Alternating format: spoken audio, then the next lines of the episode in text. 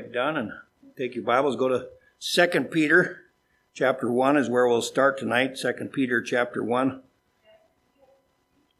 Yes, if you do not have a sheet, raise your hand. Jeremy, got some extras back there? Okay. Anybody else need a sheet besides these two gals in front? Okay, just one gal. Okay. All right, we good? We happy? You know, the last uh, the last uh, three churches I was in, we had a song leader, and every once in a while the song leader was gone, and I had the lead singing. And uh, I, I'm really a very very good singer, but I realize that if I do a really good job, then they'll always ask me to sing. So I uh, I just do the best I can. Praise the Lord for the opportunity, and I try to pick a song that I know instead of one that I don't know. but anyway, it's not the uh, it's not the performance, it's the it's the heart, okay? I love that song. That's a good song. You should hear me sing it when I'm all by myself. Okay, getting back to our text here. Second Peter chapter 1, verse 12 and verse 15. Just a word study tonight on this word always, okay? I'm not sure why the translators, when they translated this word always and alway, why sometimes they did not put an S on the end and sometimes they did. I'm not sure that. I'll run that by Pastor when he gets home. But uh, out of habit, we hardly ever say alway. We almost always say always. okay. But you'll find when we read these verses that sometimes the S is dropped off the end, and I'm not surely I'm not really sure why that is. But I'm going to start in um, Second Peter chapter 1 and verse number 12. Wherefore, Paul writes, I will not be negligent to put you always in remembrance of these things, though you know them, and be established in the present truth. And then if you jump over to verse 15, you'll find the word again. Moreover, I will endeavor that ye may be able after my decease to have these things always in remembrance. Now, our parents used to always say, never say never and never, and never say always. Jesus can do that. Jesus said, I will never leave you nor forsake you. Never, never, never. Jesus can say never and he can say always because he's qualified to do that. But you know, when you, when you tell your kids, you know, I'm never going to take you to, to the Dairy Queen again, doesn't work. You end up taking them to the Dairy Queen anyway. Or you always talk back to me. Well, we shouldn't say never and we shouldn't say always because it's, it just, it makes us a liar. So we need to be careful with that. But, uh, Jesus can say it because he's, he's the Lord. Now, always defined, it's very simple here. There's a couple blanks. It means at all times, on all occasions, and it means, also means repeatedly and often. Okay? So that's the definition. We've already read a couple verses. Let's pray and get started. Father, thank you for tonight. Thank you for your goodness to us. Thank you that you are always near us and you are always willing to hear us when we pray from the heart and there's no sin in the way. And we're thankful, Lord, that you promised never, never to leave us nor forsake us. Lord, as we look at this brief word study tonight, we pray that we'll be challenged by it. We'll be reminded of a couple of things that you warn us about, and we'll be grateful for some challenges to always keep in mind. So, Lord, uh, we can't learn much without your help, so we ask for the help of your Holy Spirit as we share these thoughts and learn these truths and we leave here a little closer to you than we were when we came in the door. So uh, thank you for the night. Thank you for those that made it out. Bless the rest of our time in your name. Amen. Okay? I'm going to give you two negative reminders and then 10 positive. Remember the kids' song, 10 were bad and 2 were good? Here we have the opposite. 2 are bad and 10 are good, okay? We're going to give you uh, two negative reminders to start with in the New Testament and then we're going to give you 10 positive reminders regarding this word always, okay? The first negative word is number one there. Many people resist. They always resist the Holy Ghost. Acts chapter 7 and verse 51. Now you can turn to each one of these if you'd like, or you can just wait patiently until I get there, okay? Acts chapter 7 and verse number 51.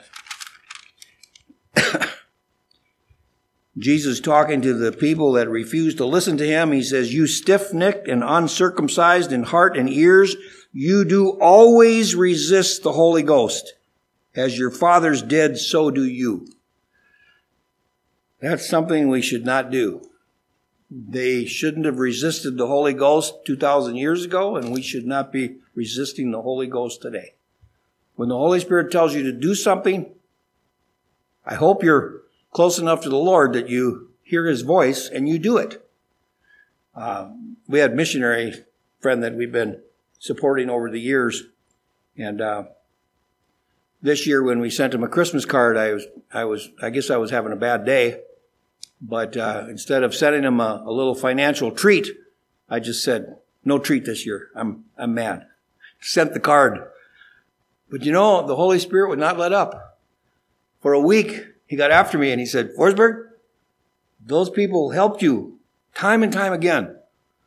And now they're retired and they're going on 90 years old and they need, they need that treat you withheld. And I said, yeah, but Lord, my rent, my lot rent went up by $30. I don't have any extra money. And the Lord said, I don't care about that. I want you to take care of this senior missionary family that would appreciate some help. And finally, after five days, I said, okay, okay.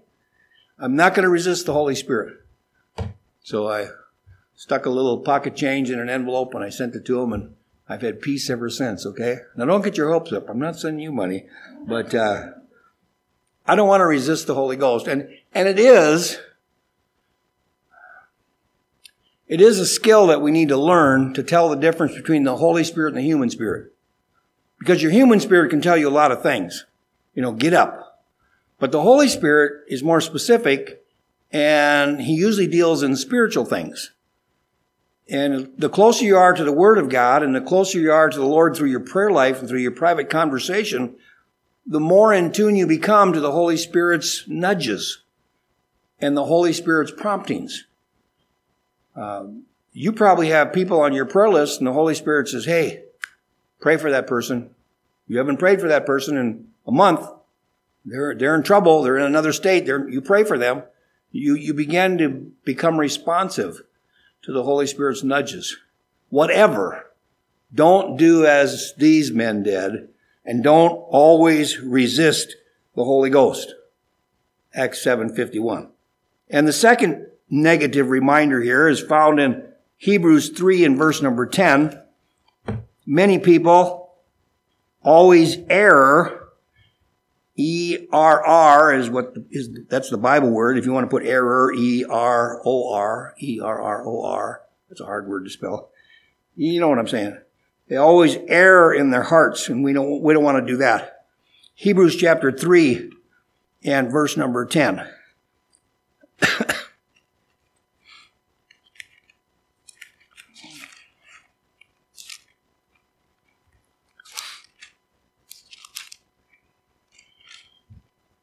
Still awake? Hebrews 3:10. Wherefore I was grieved with that generation and said, they do always err in their heart, and they have not known my ways. Letter to the Hebrew Christians talking about those who rejected the Lord. They err in their hearts. You know, you and I might make a lot of little mistakes in our regular days, but we don't want to err against the truths of God's Word. We want to be doctrinally sound so that we can be doctrinally safe, and we don't want to fall into the trap of bogus doctrine and foolish behavior. So we don't, we don't want to be guilty of resisting the Holy Ghost, and we don't want to be guilty of erring, causing error within our hearts because that's where things start. The idea of erring there is to miss the mark. The Lord wants us to see clearly what this verse says, and we don't want to err in the process of seeing it clearly. Now let's go to the positive reminders very quickly. Most of these are in the New Testament, so they're easier to find. A couple of them in the Older Testament. Number one, in the positive reminders, we are to always love and keep his commandments. Keeping the Lord's commandments is not a part-time job, it's a full-time job. Deuteronomy 11 and verse number 1 says this, Therefore, sh- therefore thou shalt love the Lord thy God and keep his charge and his statutes and his judgments and his commandments always.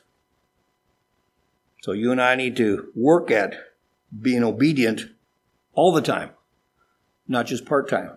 You know, it might surprise you, but some people are only obedient on Sunday, and the rest of the week they live for the devil.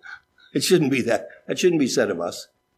We should be diligent about keeping his commandments all the time. How did one preacher put it? He says, It's our duty to do what we can and leave the results to the Lord. That, that's our duty. Keep his commandments and let him either reward us or teach us or correct us if that's necessary. So we are to always love and keep his commandments. The second one, we are to always pray, to pray always.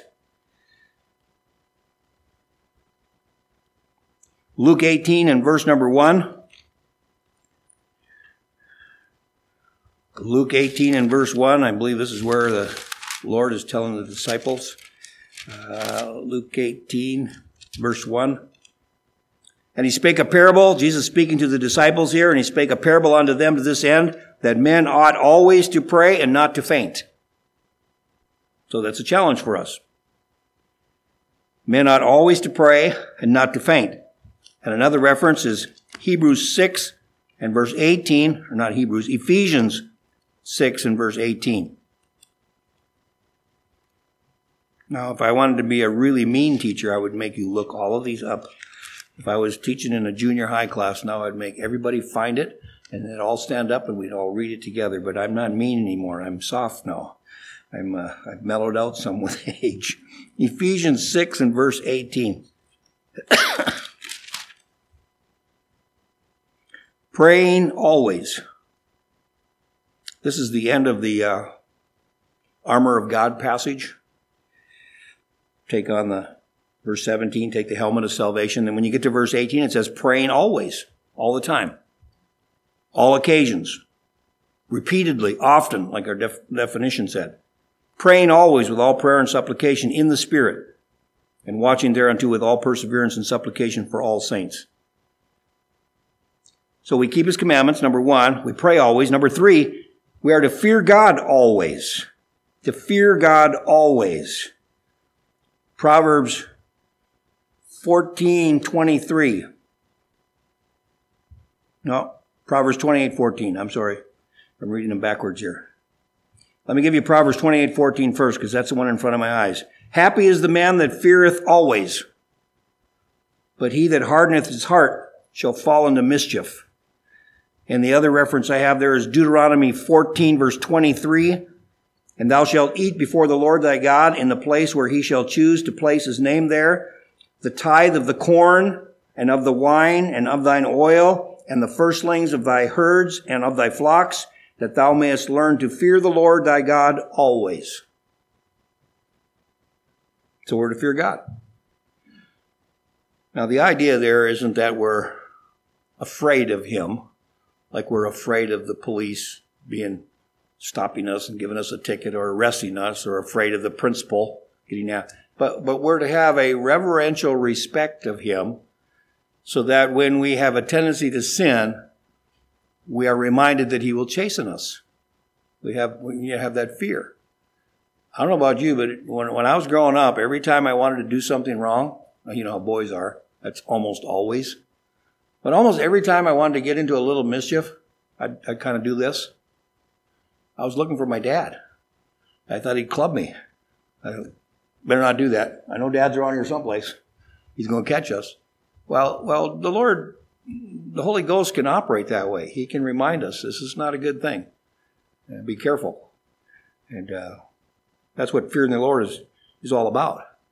Having respect for Him so much respect that we understand the, the value of total obedience. And people who don't respect the Lord, they see no value in total obedience. They just do what they think is nice for the time and then they live for the devil the rest of the time. We're to speak always, number four here. Colossians 4 and verse 6. Colossians 4 and verse number 6. Let your speech be always with grace, seasoned with salt, that you may know how you ought to answer every man. Speaking with grace. We're to speak carefully with our mates. We're to speak carefully with our children. We're to speak gracefully with everybody. Speaking always with grace. Number five, there, we're to labor Labor fervently always in prayer. That's verse 12 of the same chapter, um, Colossians 4 and verse 12. Epaphras, who is one of you, a servant of Christ, saluteth you, always laboring fervently for you in prayers, that you may stand perfect and, and complete in all the will of God. Laboring together fervently in prayer one for another. And that's why we have prayer time on Wednesday night, so we can labor fervently in prayer for others. We're to be always confident, number six here, in 2 Corinthians chapter 5 and verse 6. 2 Corinthians chapter 5 and verse number 6. Therefore, we are always confident, knowing that whilst we are at home in the body, we are absent from the Lord. Always confident Uh, we tried our dead level best as parents to teach our three girls to have God confidence. Uh, self confidence is helpful and it's good and it's okay, but at the top of self confidence, you want to have confidence that God's in charge. He's going to help us. He's going to take care of us. He's going to answer our prayers and He can fix things. We want that God confidence. We are always confident.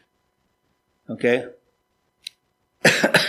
Number seven, we are to be always abounding. 1 Corinthians 15 58.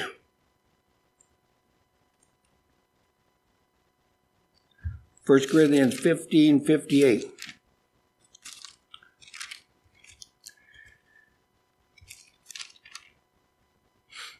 Therefore, my beloved brethren, be steadfast, unmovable, always abounding in the work of the Lord, for as much as you know that your labor is not in vain in the Lord.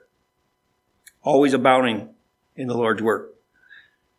So one was keep his commandments, two was pray always, three was fear God always, four was speak always with grace, five is labor fervently always, number six was always confident, number seven, always abounding, especially in the Lord's work, and number eight is where we are to be always remembering.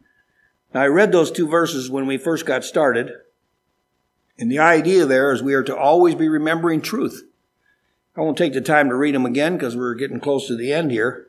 But 2 Peter 1.12 and 2 Peter 1.15, well, I'm so close, I'm going to take the time, okay?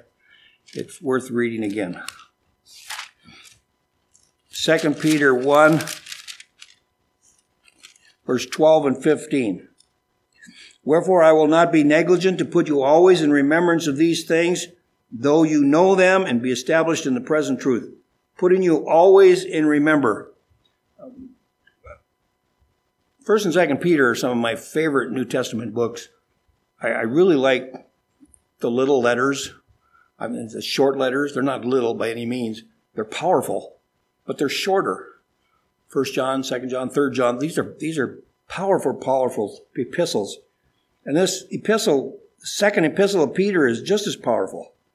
And Peter says, I'm not going to neglect to put you always in remembrance of these things that are so, so important and so vital to our Christian walk. And then over there in, in 15, he echoes it again. Moreover, I will endeavor that you may be able after my decease. Peter says, after I'm gone, to have these things always in remembrance. I know this is going to surprise some of you, but in 50 years, I'll be gone. Okay? And uh, I want you to remember some of the things I taught you back in 2023 and 2024, especially the things that come from God's Word. That's what Peter was saying. When I'm gone, I want you to keep the important things of God's Word in remembrance. Number nine, we are to be always thankful. Ephesians 5 and verse number 20. Ephesians 5 and verse number 20, Bible tells us, verse 16, to redeem the time. Verse 17, to be understanding. Verse 18, to be not drunk with wine, but be filled with the Spirit. Verse 19, speaking to ourselves in psalms and hymns. And then in verse 20, it says, giving thanks always for all things unto God and the Father in the name of our Lord Jesus Christ. Thankful in everything. Uh, there are some things that happen we probably aren't thankful for. I'm not thankful for the for the war in Israel, but I know that the Lord's in charge, and good can come out of that. I don't know how, but it's the Lord's in charge. We leave that to Him. Thank you, Lord, that uh, you're putting a stop to this evil and to this madness that's produced by Israel's enemies. Having a thankful spirit, even in, even in difficult things to find thanks for. Just have a thankful spirit. It should be our continual frame of mind. We should be a thankful people. I had a I had a van that was given to us years back. It was a really nice van. You know how they have spare wheels on the back of some of these older cars? You know, they have a spare wheel that well, you can get a you can get a jacket to put over that spare wheel with a saying on it. And uh, what I put on the back of my spare wheel was "Thanks, thank you, Lord." And I drove up to my uncle's house, and my uncle looked at the van. And he says, "Oh, this is nice." And then he went back and he read that "Thank you, Lord" on the back of that spare wheel. And he says, "What are you thanking the Lord for? You should thank the family that gave you the van." And I said, "Hey, if it wasn't for the Lord working on their heart, we never would have got the van." But he was one of those that was a little bit more skeptical about the things of God than, than I was. But uh, I really, I really thank the Lord for it because it was something that we needed. Our other car was just dying, and we needed something sensible, and we got a we got a van, and, and being thankful. When, and I everywhere I drove, not not a lot, but many times people would honk the horn after reading that. You know, I mean, it was big letters, like three inch letters. Thank you, Lord. Okay, people would drive by and toot the horn and yeah. I hope that's what they were saying. Yeah. But I, I, wanted people to know that the people inside that van were trying their dead level best to be a thankful people, to be a thankful family. And the last one, we are to be always rejoicing. Um, Philippians 4 4. Rejoice, and again I say rejoice, as I believe that's the passage there. Philippians 4 and verse number 4. Rejoice in the Lord always. And again I say rejoice. And then 2 Corinthians 6.10. And we are winding up, class. 2 Corinthians 6.10.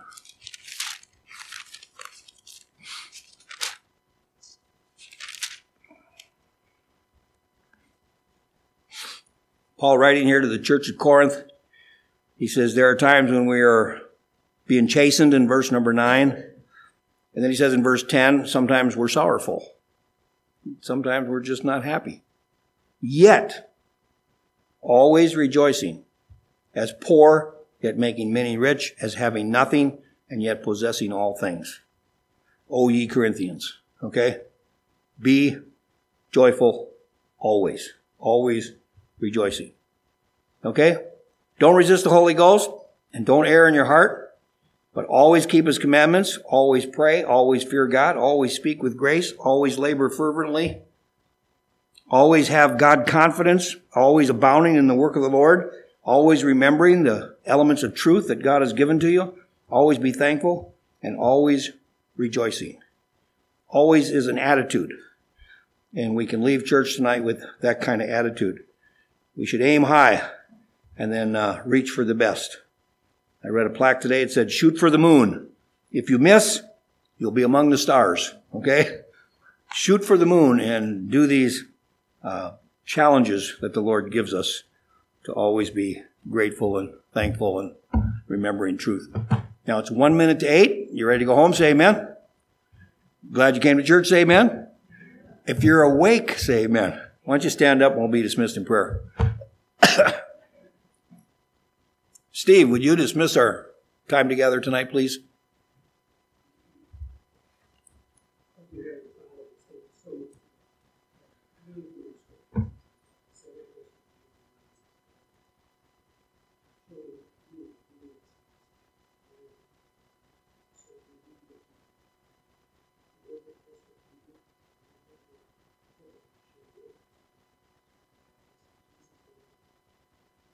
Amen. Okay, shake hands with 500 people on your way out.